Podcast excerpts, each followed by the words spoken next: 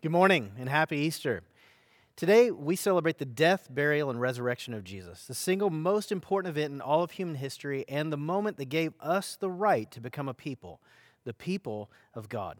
It was a few weeks ago we started a series called A People Becoming, where we've walked week by week towards this blessed event where we celebrate that the tomb is empty and that sin is defeated by Jesus alone. It was last week we started a two part sermon to end the entire series where we looked at the heinous trial of Jesus prior to the cross and his composure through it all as Jesus literally took it all. Today, we're going to look at how Jesus understood that in a broken world that needed redeeming, he would, be, he would have to be willing to give his all. And he did for you and for me. There's a Hebrew word that shows up at this time every year in the Jewish festival of Passover. That word is dayenu. Dayenu means that it would have been enough. Jews practice using this word in the celebration of the Feast of Unleavened Bread as they remember the plagues of the Exodus and events such as the Red Sea. On their dinner plate before them, they flick red wine over the plate and recite each plague. During the, during this celebration of this feast, there's four cups of wine, and they dip their finger in the second, second cup, and they literally, as they recite each plague, flick drops of blood onto their plate. They'll say blood, frogs, lice, flies, as they remember all 10 plagues. Because these people understood from the law that sacrifice required blood be shed for the atoning of sin. And when they are finished, what they find is an entirely like appearing blood stained plate to remind them that blood must be shed to atone for sin. It's only a few moments later that they recite this word, Dayenu, and they sing it in a hymn of praise. It's preceded by the leader asking them a few questions, really stating a few realities. He states moments that happened from the coming out of Egypt through the wilderness. He'll say, If, if only God had released us from the Egyptians, and the people all cry, Dahenu. If only he had parted the Red Sea and not swallowed up our enemies, they'll cry, Dayenu. If he had only provided manna in the wilderness, they cry, Dayenu.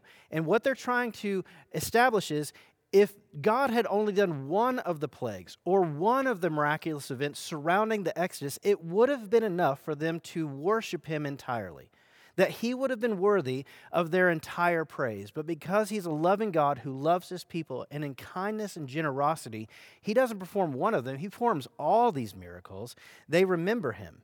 Many evangelicals uh, in history, such as uh, St. Aquinas, all the way to contemporary theologians like Al Mohler, have said something similar. They've been accredited as saying Jesus, if he had just spilled one drop of his perfect and untainted blood, it would have been enough to cover the entire world's sin. But we know from the Gospel's record that he didn't stop at one drop. In fact, Jesus spilt it all. He spilt every ounce of his blood because Jesus was willing to give it all for you and for me. The truth of the gospel is we're, we're going to walk through right now as we pick up right where we left off that God loved you so much that he gave himself and he withheld nothing. In Mark 15 15, we read, Wanting to satisfy the crowd, Pilate released Barabbas to them. He had Jesus flogged and handed him over to be crucified. The soldiers led Jesus away into the palace, that is the praetorium, and called together a whole company of soldiers. They put a purple robe upon him twisted together a crown of thorns and set it on him, and they began to call out to him, Hail, King of the Jews! Again and again they struck him on the head with a staff and spit at him. Falling on their knees, they paid homage to him. And when they had mocked him, they took off the purple robe, put on his clothes, and they led him out to crucify him. You have to have this picture in your mind. You have to imagine a head and face swollen from beating profusely and repeatedly with a false scepter. You have to imagine a lacerated back, bloodied and profusely bleeding from the flogging of these soldiers upon Jesus. You have to imagine the entire picture being this comedic, seemingly picture of parody where they jokingly ascribe worship to the one true king in mockery. And that is actually the key to our first point. Jesus took all our mockery. In fact, It's the single distinguishing uh, dis- difference between Jesus' crucifixion and scourging and all the tens of thousands that had come before him. His involved this heinous mockery that none before had because Pilate, it begins with him. First, there's Pilate, who found Jesus innocent repeatedly and tried to wash his hands the entire practice. Anyone who had been crucified before was guilty, but this man, Jesus, was innocent, and Pilate knew it. He tried to keep from condemning him, but the Sanhedrin wouldn't have it.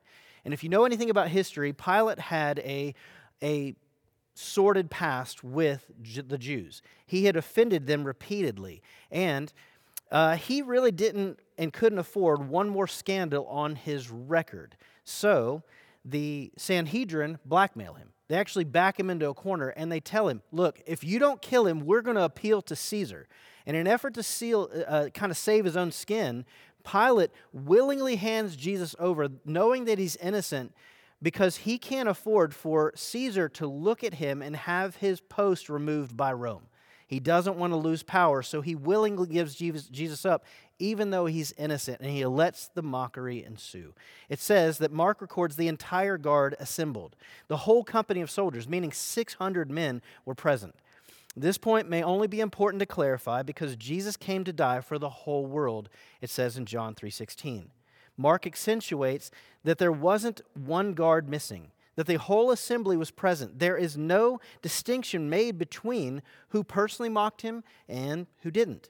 It simply says they, as to say that every one of them was responsible and every one had a part to play. That mocking was the real distinction between Jesus' crucifixion and all those that came before him. From the dressing of him, to the crowning, to the falsely proclaiming him as king, to the beating and spitting upon him, all these actions serve to fulfill the scriptures and the prophecies that were told about him. From Jesus proclaiming this to his own disciples in Mark 10 33 and 34 about himself, or from Jewish history proclaiming it from the prophet Isaiah in chapter 50, they all would have known that the things that were said about the coming Messiah were fulfilled in Jesus, and even in this moment right here. They all mocked him, and Jesus took it. Romans 3:23 says, "For all have sinned and fallen short of the glory of God." This verse isn't just specific to this day in the praetorium but was written well after that day and ascribes the mockery of Jesus happened well before that day and it continues today, well after that day in the praetorium. As people today continue to mock Jesus with their lives, living as if they themselves are kings, robbing Jesus of true and due praise. Romans 3:23 isn't personally specific either, but says all have sinned. That excludes no one and in fact includes everyone everyone before us and everyone that will come after. That's you, that's me. Because we were all tainted with sin, born into a broken world that only knows to think of self and to worship self, doing what we want when we want, ascribing homage only to ourselves, seeking our own desire and pursuits, having agendas, each of us. When asked in the Gospels in Matthew about the first and second greatest commandments, Jesus says to the Pharisees, that we're to, first commandment, love him with all that we are, and then love others just like he did. This literally has nothing to do with ourselves. In fact, those commandments require the denial of ourselves if we're truly going to live them. And that's the point. Our lives today, our lives being focused on our own way and our own agendas, literally mocks Jesus continually. When we focus only on ourselves, we continue, just like they did that day in the praetorium, to mock Jesus. Reading on in Mark 15, verse 21, we see it says, A certain man of Cyrene, Simon, the father of Alexander and Rufus, was passing by on his way in the country, and they forced him to carry the cross. They brought Jesus to the place of Golgotha, which means the place of the skull.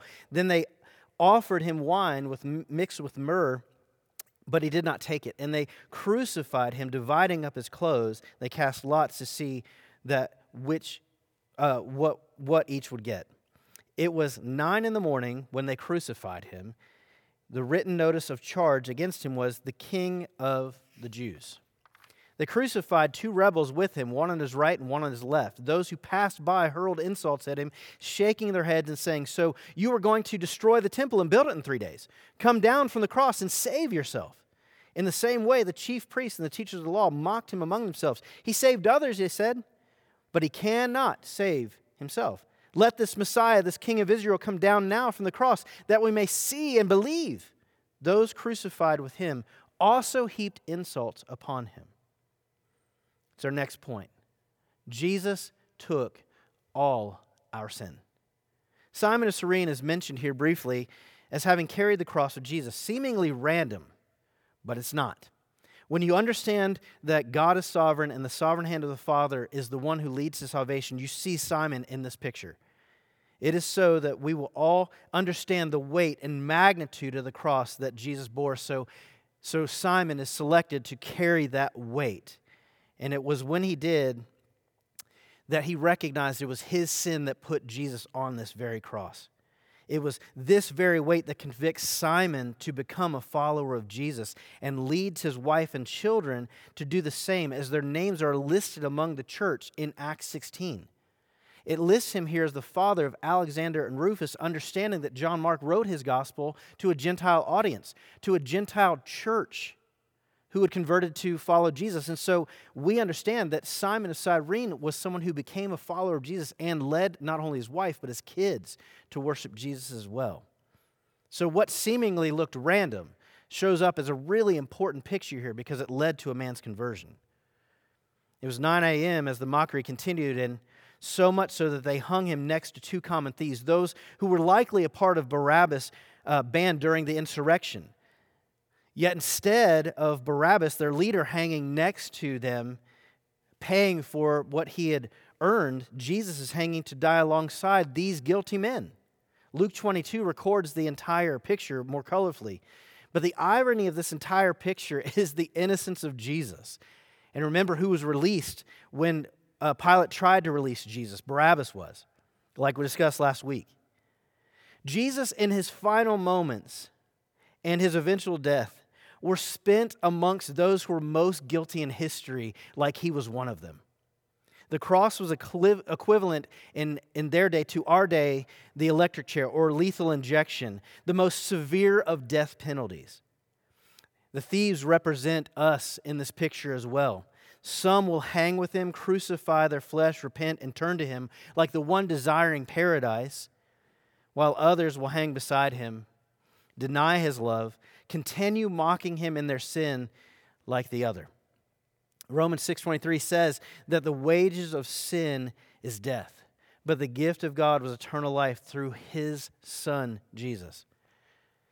1 Timothy 2 says it like this I urge then, first of all, that petitions, prayers, intercession, and thanksgiving be made for all people, for kings and all those in authority, that we may live peaceful and quiet lives in all godliness and holiness. This is good and pleases God our Savior, who wants all people to be saved and come to the knowledge of the truth. For there is one God and one mediator between God and mankind, the man Christ Jesus, who gave himself as a ransom for all people.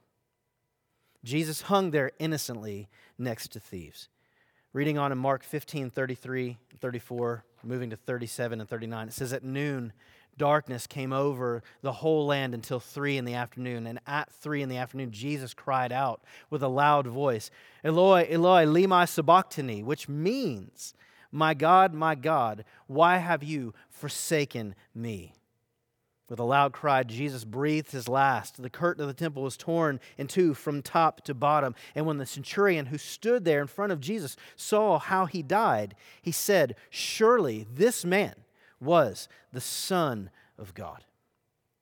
Jesus, third point, gave his all.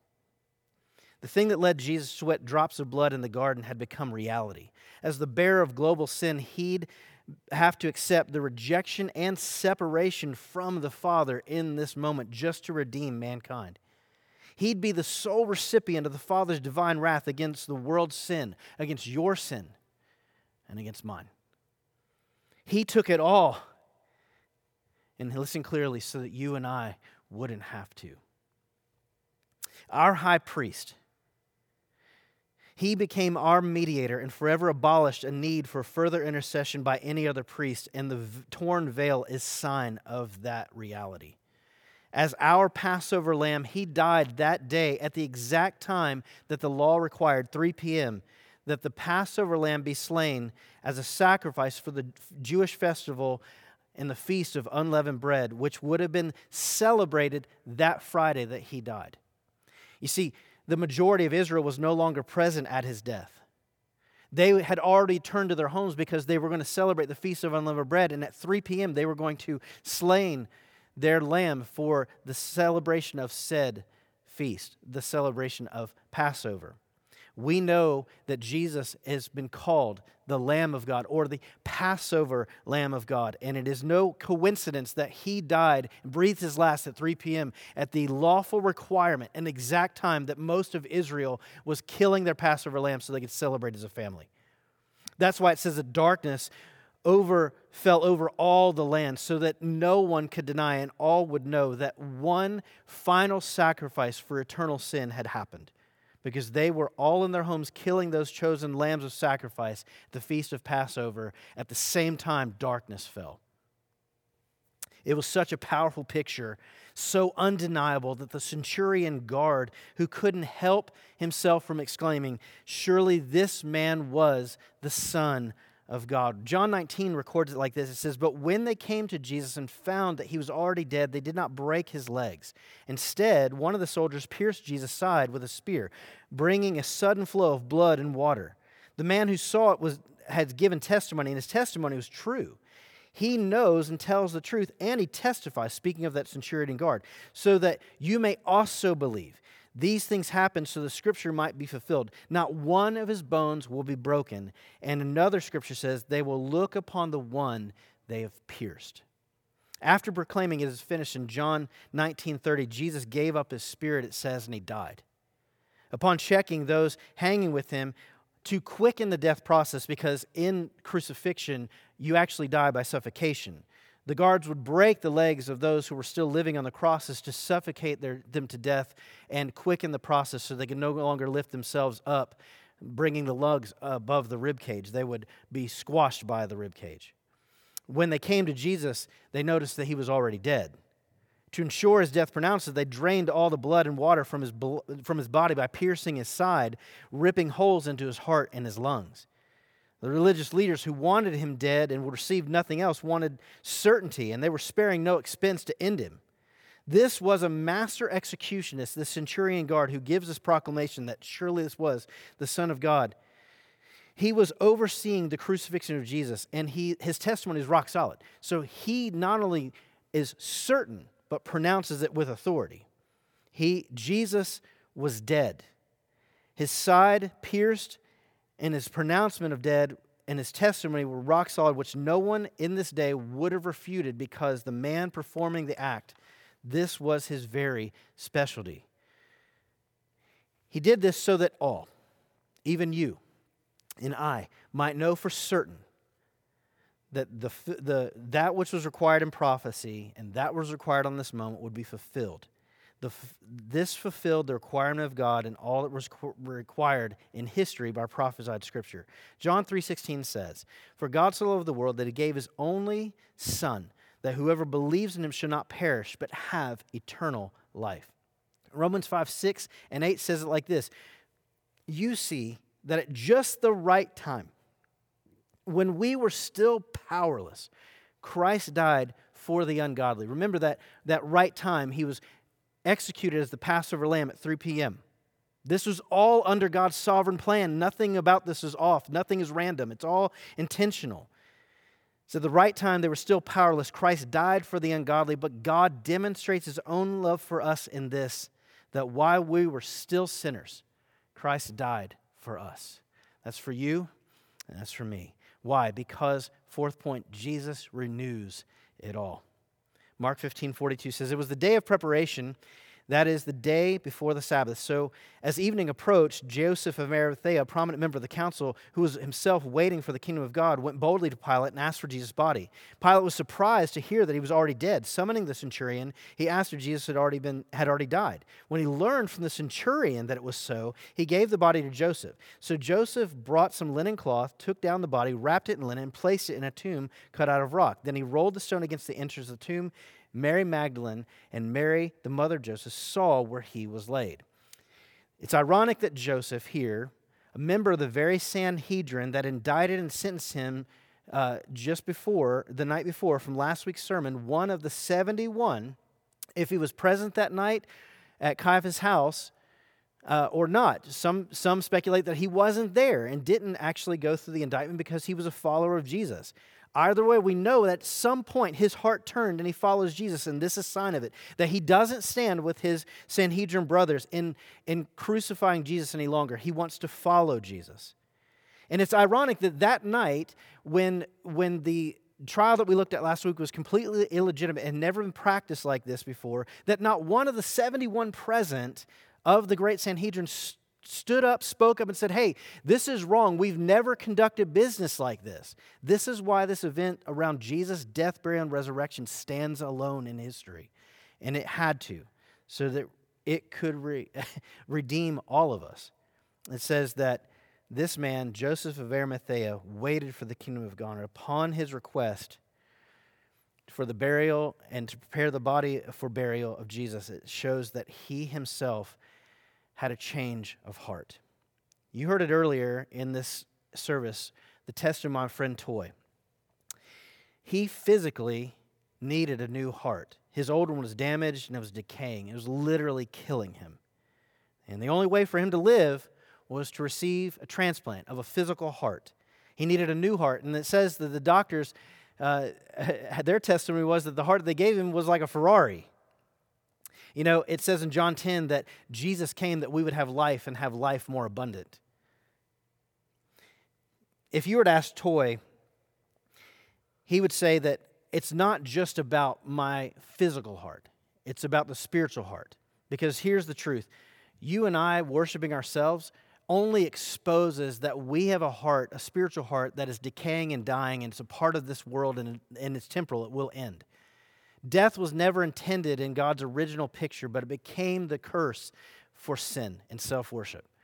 And so, like it said in, in Romans 6:23, that the wage of sin is death, that's spiritual death.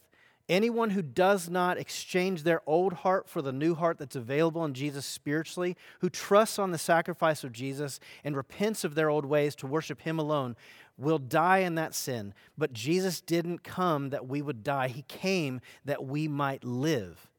And he came that we might have that new heart and we might experience life, life abundant. He doesn't expect us to continue worshiping ourselves and at the end find ourselves miserable. He came that we might have life and have it abundant. It says in Mark 16, verse 1, it says, When the Sabbath was over, Mary Magdalene, Mary the mother of James, and Salome brought spices they might anoint Jesus' body. Very early on the first day of the week, just after sunrise, they were there on their way home from the, uh, on their way to the tomb, and they asked each other, Who will roll away the stone from the entrance of the tomb. But when they looked up and saw the stone, which was very large, had already been rolled away, they entered the tomb and they saw a young man dressed in a white robe sitting on the right side, and they were alarmed. He said, Don't be alarmed. You are looking for Jesus the Nazarene who was crucified. He is risen. He is not here.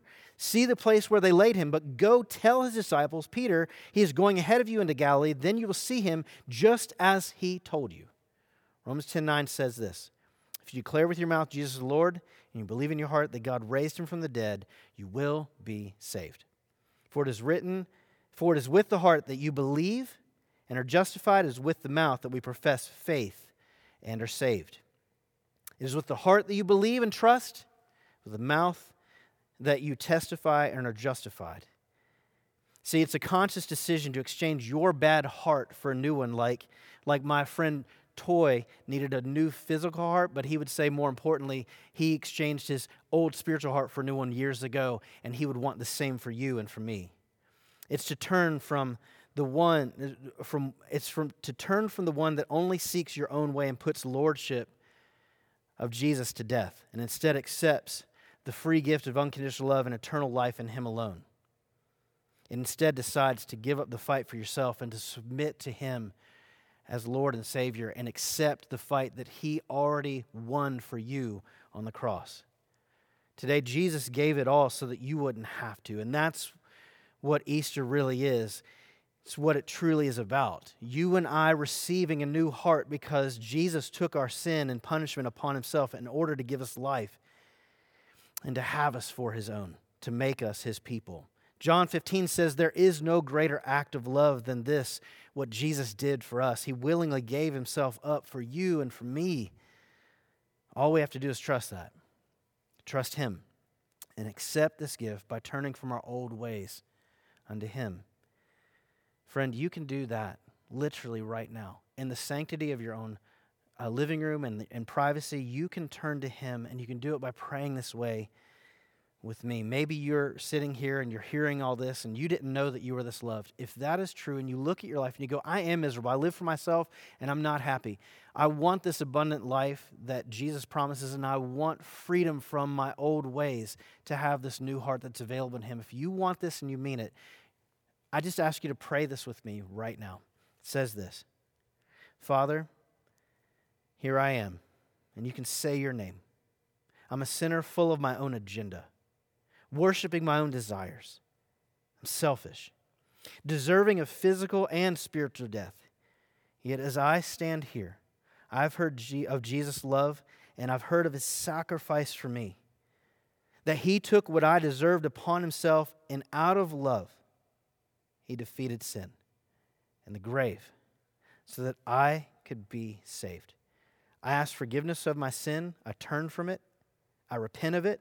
I ask that you replace the selfishness and the sin that reigned in me with humility in your Holy Spirit. Give me a new heart.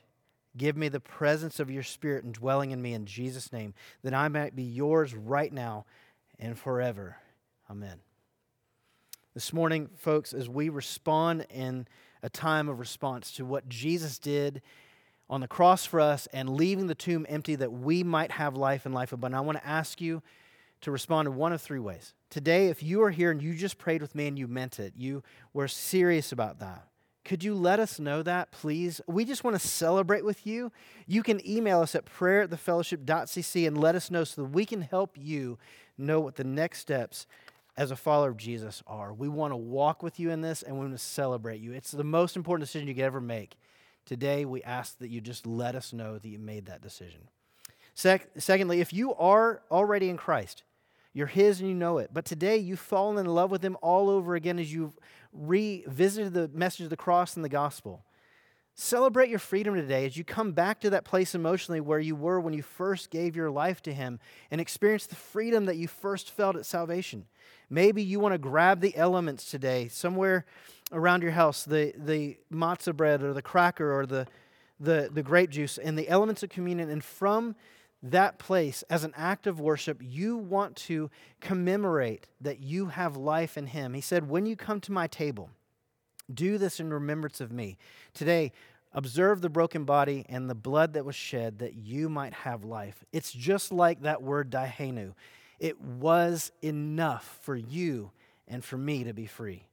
And lastly, the last point is this if you're listening and simply need prayer today, or would like to talk more, to know more, you want to talk further, you can also email us at prayer at. We would love to hear from you. We'd love to count it and uh, to talk to you and count it an honor to pray for you. So please email us. We would love to hear from you. Today we celebrate the empty tomb and we say Happy Easter. Let's continue to respond in worship as we worship our risen King.